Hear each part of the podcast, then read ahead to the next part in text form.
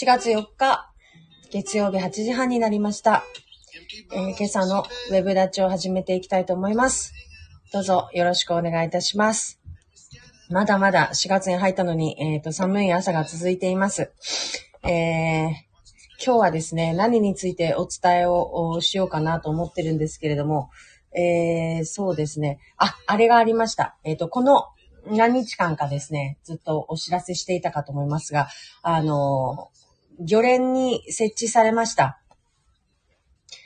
お刺身の、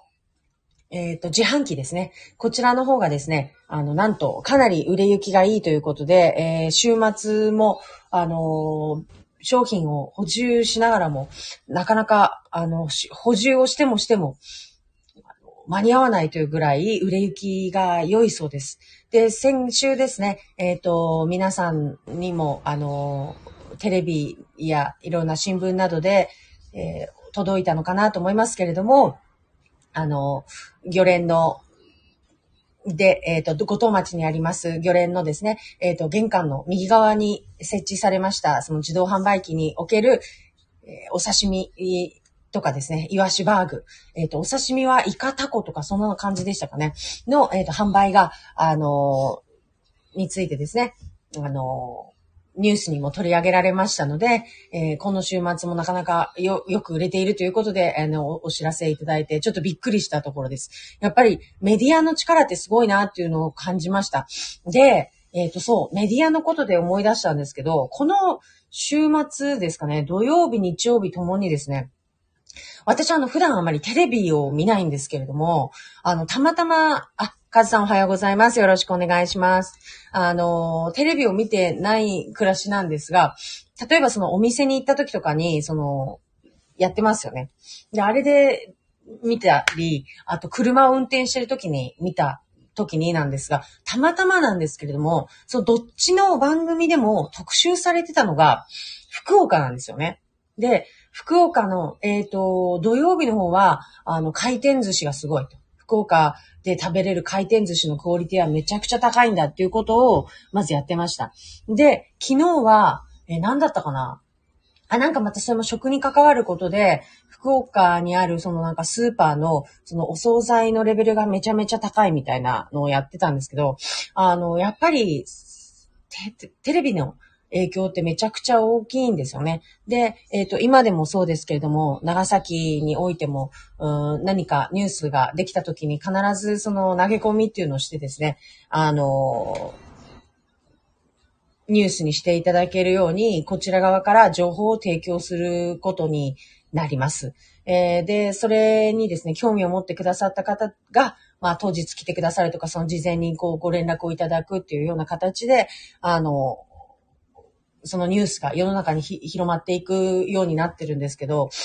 ああいった全国区の番組で、こうも毎日、その福岡が取り上げられるっていうのは、何なのかなと、ちょっとなんかこう、作為的なものを感じたというか、で、その、えっ、と、いや別にそれ悪いこと言って、悪いとか言ってるんじゃなく、もしかしてですよ、その、福岡県というのは、県単位で何かそういったことをですよ、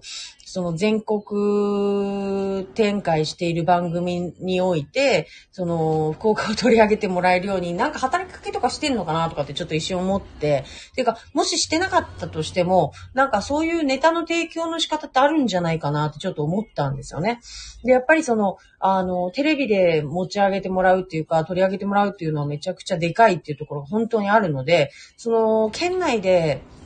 どうのこうのっていう、その、レベルでね、規模でね、やっていきたいんであれば我々でも、その、できるんだけれども、その、全国的な、その、番組で、その、こんな毎日福岡取り上げられたらですよ。それはじゃあ、ゴールデンウィーク福岡行こうかなっていう話になると思うんですよね。だから、そこを狙って、こう、なんかいろいろこう、働きかけをしてるんじゃないかなとか。で、なんかここでふとこう思うのが、あの、韓国っていう国がですよ、その、国として、何でしたっけ、そのエンターテイメントにものすごく国費をかけているっていう現実があるじゃないですか。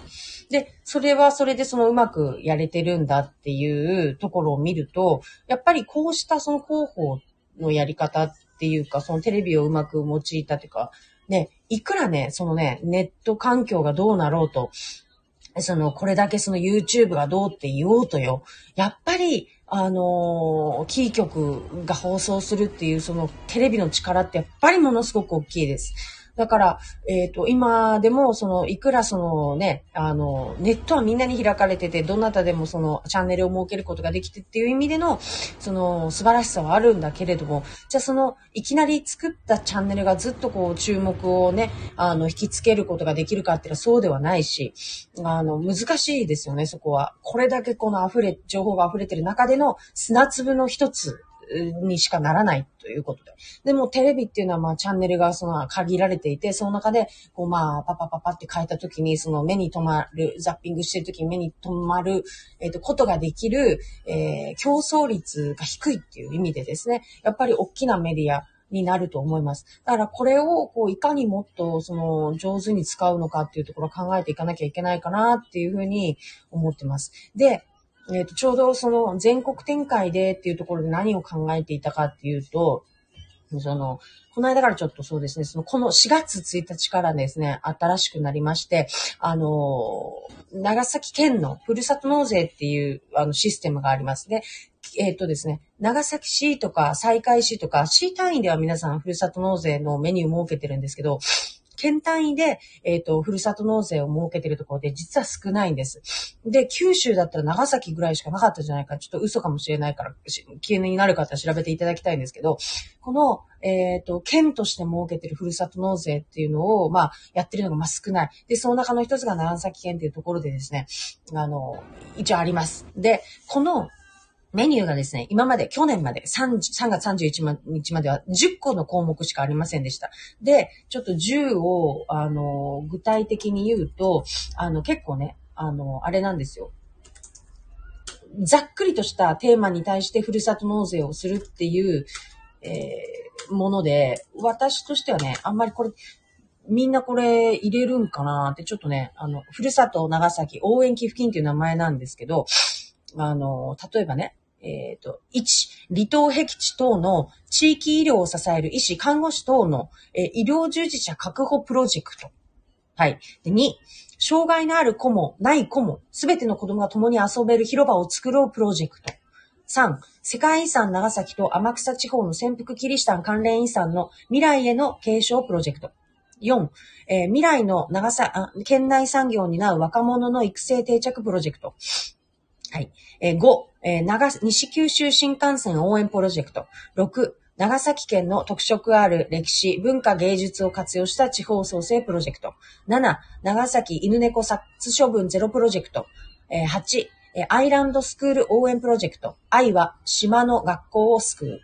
9、データとデジタル技術を活用した長崎活性化プロジェクト。10、ふるさとプロスポーツ応援プロジェクト。11、長崎県の子育て応援プロジェクト。ということで、このような、あの、メニューになってますが、今聞いた中で皆さんなんかこれに出したいなって思ったのありますか？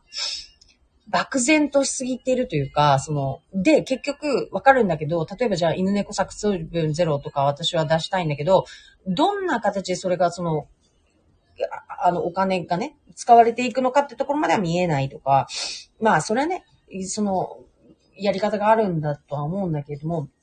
ゼロって言っても、例えばそれがその保護団体の方たちへの、えっ、ー、と、寄付という形になるのか、それとも例えば大村とかにある県立の、あの、保健所をもっとこう、収容人数、収容件数とかを多くできるように、あの、改築していくっていう費用に充てるのかとかさ、まあ、いろんな考え方があると思うんですが、ちょっとそこがちょっと見えない。で、あとは、例えばその、返礼品がよくわかんないっていうところもあって、その、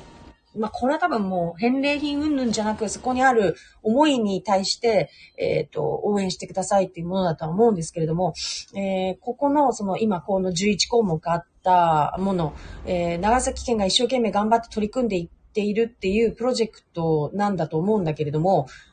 じゃあ最後の11、長崎県の子育て応援プロジェクトに県外の人がね、だってこれ、ふるさと納税っていうのは県外の人が、えっ、ー、と、長崎県に対してするものだから、じゃあ長崎県の子育て応援プロジェクトにですよ、県外の人がしますかね？どう思いますか？だって長崎県で子育てしてるわけじゃない。例えば私が北海道に住んでて、長崎県には子育て応援プロジェクトというふるさと納税があるのかって、ふーんで終わりますよね。だからそこがなんかちょっとこうずれとんのかなっていう気がするというか、これはさ、えっ、ー、と、わかんないけど、あ、でも、企業版ふるさと納税とかっていうのだったらちょっとありかなと思うんですが、これ一般の方の市民、県民、あ県外の方の形からの、えっ、ー、と、受ける、受け皿としてのふるさと納税のタイトルの付け方としては、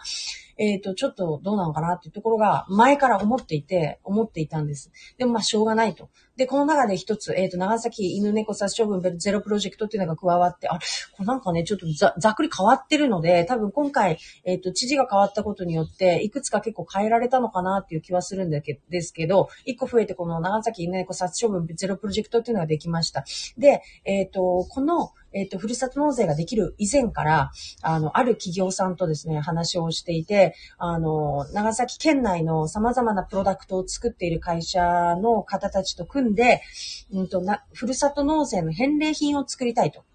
で、その返礼品を、あの、目当てに、その買ってくれた、あ、買ってくれたじゃない、その納税してくれた方に、えっ、ー、と、なんていうんですか、その、もうここでしか手に入れることのできないグッズというか、ものが、あの、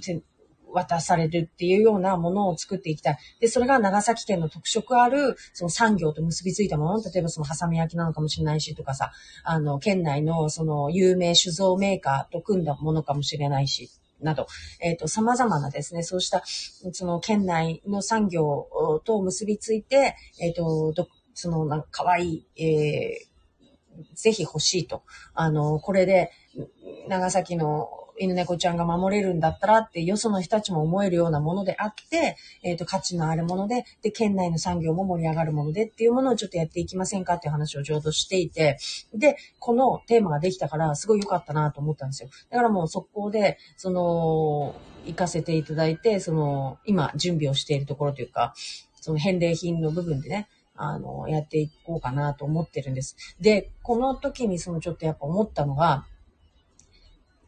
この長崎犬猫殺処分ゼロプロジェクトっていうのがバーンと入ったのはすごく良かったと思うし、えー、で、県外の人に対してね、えっ、ー、と、長崎県は犬猫の殺処分がワーストに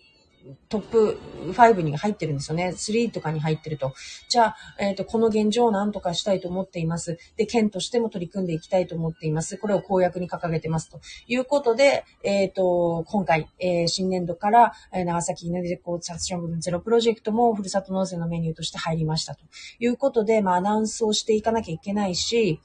例えば、さっき言ったように、その、こうした取り組みが、その全国規模のですよ、放送のあれに乗っていかないといけないんですよ。県内の人に向けてね、長崎のふるさと納税の話をしたって、私たちはここに普通に普段から県民税、市民税納税してるわけだから、ふるさと納税として納めることはできないわけですよね。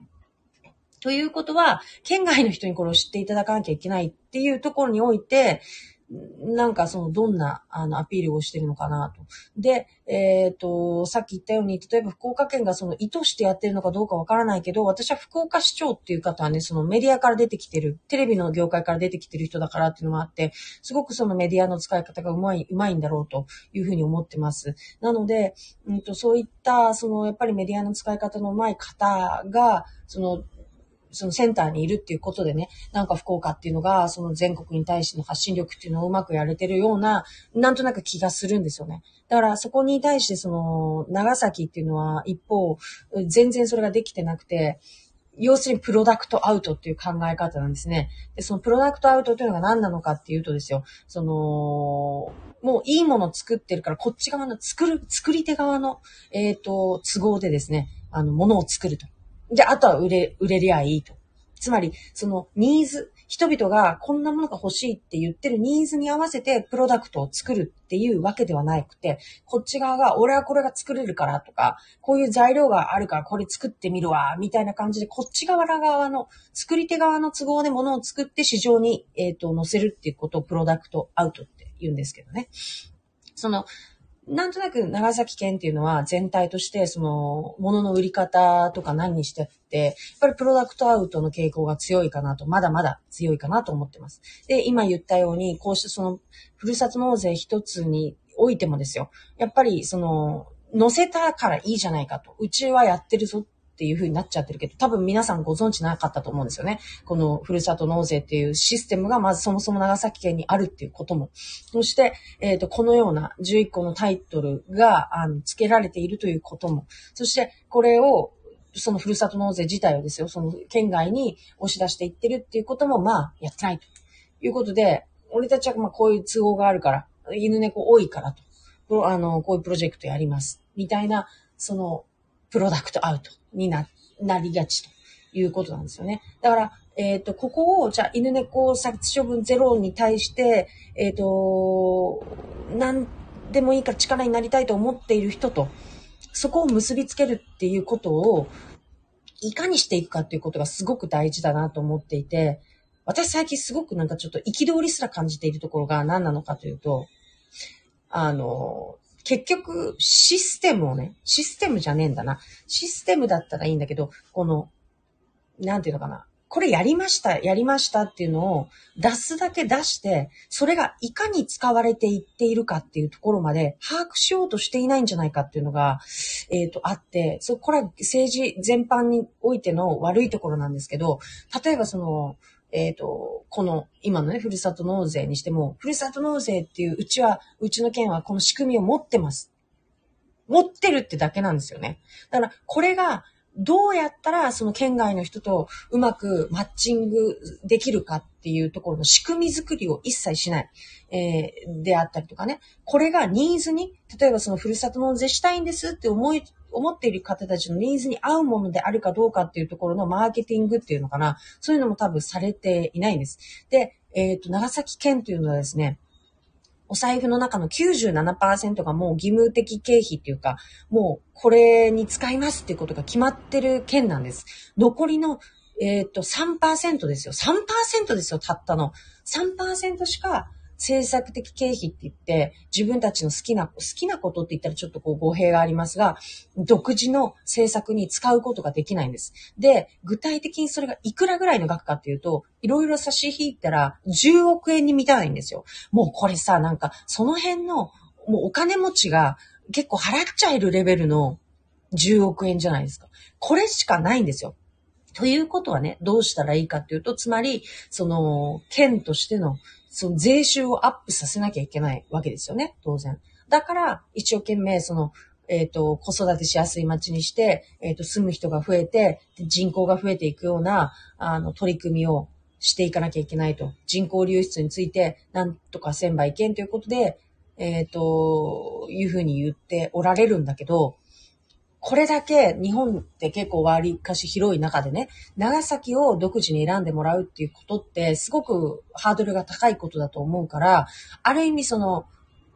そこに対する努力っていうのはし続けていかなきゃいけないのは間違いないと思うんだけど、それだけを考えたらもちろんダメですよね。だから当然、そうではないから、長崎は IR っていう一つの、その税収を見込める大きな、あの、エンターテインメント産業を引き入れようとしているという現実がある。で、もう一つ、こうしたふるさと納税という形で、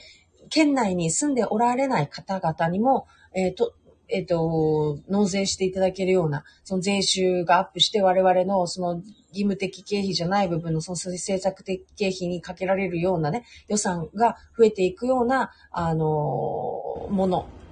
メニューをあの増やしていくっていう努力をしているわけなんですけれども、その、えっ、と、努力ってすごく大事で、あの、もっと広く、もっと選択肢を増やしていかなきゃいけないだろうと私は考えます。が、えー、このことに関して、こと、じゃあ、ね、いっぱいね、選択肢を増やしたからといって、あの、窓口をその広める、数多くしていくっていうのはすごく大事なことであるのは間違いないんだけれども、じゃあそれ作ったから、これ立てたからっていうだけで終わってないかっていうところを、ちょっと一度考えてもらいたいかなって思うんですよね。だから、えっ、ー、と、例えば、例えばというかさっきから何度も言ってるこのふるさと納税に関しても、作りました、やりました。っていうだけじゃやっぱダメで、じゃあ、あとはその納税してくださる人とここを、えっ、ー、と、ここに向いてもらうための仕掛けが必要で、そこにもある程度お金を払わなきゃいけないというか予算をつけなきゃいけないことだと思うんですね。これメニューをつけたから終わりじゃなくて、だからそこの振り向いてもらう部分の、えっ、ー、と、仕掛け作り、仕掛け、えー、を、あの、うまいかどうかって結構大事だなと思っていて、で、結局この仕掛けっていうのが、隣の県は佐賀もだし、えっ、ー、と、福岡もすごくうまいんですね。だから、えっ、ー、と、これがその広報の力として、ただ単に広報的な力なのか、何なのかちょっとわかんないんだけど、なんかもうちょっとそのプロを入れて、あの、やっていくべきことなんじゃないかなと。だから、掲げるだけ掲げるっていうのは、あの、で終わってないか。仕掛けが必要なんだっていうこと。プロダクトアウトじゃなくて、やっぱりそこを、じゃあ自分でね、プロダクトアウトするのはいいんだけど、じゃあその作った、これはいい商品なんだから、うまいもんなんだからみんな買うだろうっていうような、その、買う側への期待感っていうのだけで成り立ってる商売を今してる感じになっちゃってるので、そうじゃなくて、じゃあ、いいものなんでしょ？えっ、ー、と、お金をね、払う価値のあるものなんでしょ？自信あるんでしょ？だったら、そこ、これがいいもんなんだってことを気づいてもらう仕掛けを、やっぱりこちら側からしなきゃいけなくて、で、そこって多分すごく大事なんだと思うんですよね。だからなんか、うーん、まあちょっとこれはなんかこう、嫌、嫌味な言い方になっちゃうかもしれないんですが、まあやめよう嫌味だから。そう。そういうことを、その仕掛けっていうところにもう少し意識を、あの、置いてほしいなと。で、えー、私が今からその、私が今からって言ったらなんか私がやりますみたいな風にしてちょっと嫌な感じかもしれないけど、まあ、準いろんな方たちとこう、あの、お話をした中で、その準備してきたことの一つとして、そのプロダクトが魅力的なその返礼品であったりっていうところに、えっ、ー、と、注目をしてもらう。で、それをただ作りましたじゃ意味がないから、ちゃんと、えっ、ー、と、電波にも載せる努力はするし、あとやっぱりその県外の人にどう届けるかっていうところの、あの戦略作りっていうのを一番頑張って考えなきゃいけないなと思うので、そこはその一緒にね、あの、これからそのプロジェクトをやっていく方たちと、あの、やってみます。で、皆さんの目にも止まる日が必ず来ると思うので、あ、なるほど、こういうことかと。ただ掲げるだけではダメで、そこに注目してもらうための仕掛けをどう作るかっていうところを、あい、あの、を、なんていうのかな、見てほしいかなと思います。だから一つ一つのことに関してやっぱり足掛け大事だよねって気づいてもらわないといけないなっていうのをすごく感じましたね。だから毎日私がなんかそのもう、もうこんな話正直もうどうでもいいししたくもないし、もうなんか別に私もそこまで好きじゃないけどね。あの結局その、なんつうのかな、その、あれですよ。いろんなね、あの、選挙、選挙みたいな話をしてるじゃないですか。候補者ってどうなんだとか、あの、このまんまでいいのかとか、振り向いてもらえるのかとかっていうことをすごく毎日考えてて、なんでかっていうと、このまんまの、多分、このまんまの意識のまんまでは我々がね、我々市民が、その、このまんま、なんかこう、他人事のように、えっ、ー、と、政治と生活を切り離して生きている、生きていってしまっては、良くならないんですよ。どうしたって多分ね。だから、自分ごとにして考えてもらわなきゃいけないんだけど、難しいのよね。やっぱりみんな好きな話題じゃないから、これって。ななんかもう、そこがすごくめんどくさいなってすごく私も思うんだけれども、あの、やっていかなきゃいけないというところで、まいろいろ言ってますが、その、昨日も言わせてもらって、その結局その政治の世界もプロダクトアウトになり、なっていると。やりたい人がやって、誰であろうが通してやるという組織がある。その組織が選挙をして、何が立とうがよ。どんな商品であろうが売るっていう力を持ってるっていう意味で、ある意味この政治の世界は、ものすごくその、仕掛けの方が強いんだなと思いますね。で、それがいい悪いとかじゃなくて、そのそういう世界です。だけど、ここもやっぱりマーケットインの考え方で、じゃあ今、えっ、ー、と、有権者の人たちはどんな人を求めてるのかとか、そのどんな政治を求めてるのかっていうところにもっとこう気を張っていなきゃいけないというか、アンテナ張ってなきゃいけなくて、どんな候補者でも俺ら通してやるって言い切れちゃうのすげえかっこいいと思うんだけど、でも一方でそれって、そんなことばっかりしてるから、いつまで経っても、こう、求められるような人材が立たなくて面白くないから、誰も振り向いてくれないんじゃないの？とも思う。だから、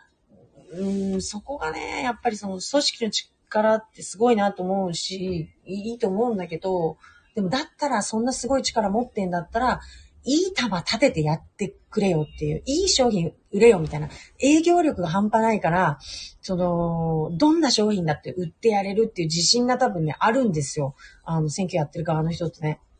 だけど、どうせ売るんだったらいいものを売ってくれないかなって私は思うんですよね。でもしマーケットがすごい華やかになってね、あの、なんていうのかな、それこそカモメ広場みたいなところができたらさ、そのもうすさんでしまったさ、まあ、すさんでしまってるって言ってるようなものになっちゃうかもしれないからちょっと違うけど、その、やっぱり商品自体が魅力的なものが並んでるところって行きたいじゃないですか。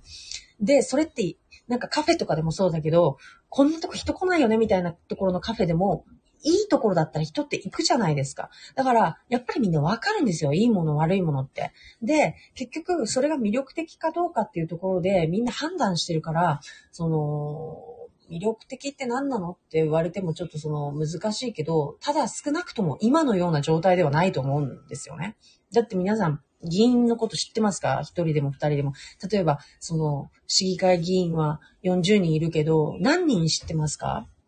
知らないでしょ、ほとんど。私も5人も知らないかもって感じ。だからそんなもんなんですよ。でもこれがですよ、やっぱりこう、なんていうのかな、一生懸命そのテーマ持って活動してるような人たちがわーっていて、発信してて、その、なんていうのかな、発信が大事って言ってるんじゃないけど、やっぱり主義主張はしていかなきゃいけないと思うし、そこが全然ね、その地域、えっ、ー、と、地方議会と国会議員の全然の違い、違いだなってすごく思うけど、その、やっぱりおとなしいじゃん？で、その、面白くないから見ないとか、でもなんか中にはね、やっぱりその下條先生みたいに華やかで、あの、な人もいて、こういう人がやっぱ注目されることで、あ、なんか素敵な人がいるぞって言って見てくれるとかさ、やっぱそういうのって大事だと思う。赤木県議だってそうだし、やっぱり華やかだし、で、そういう人が一人でも二人でもやっぱどんどんどんどんもっともっともっと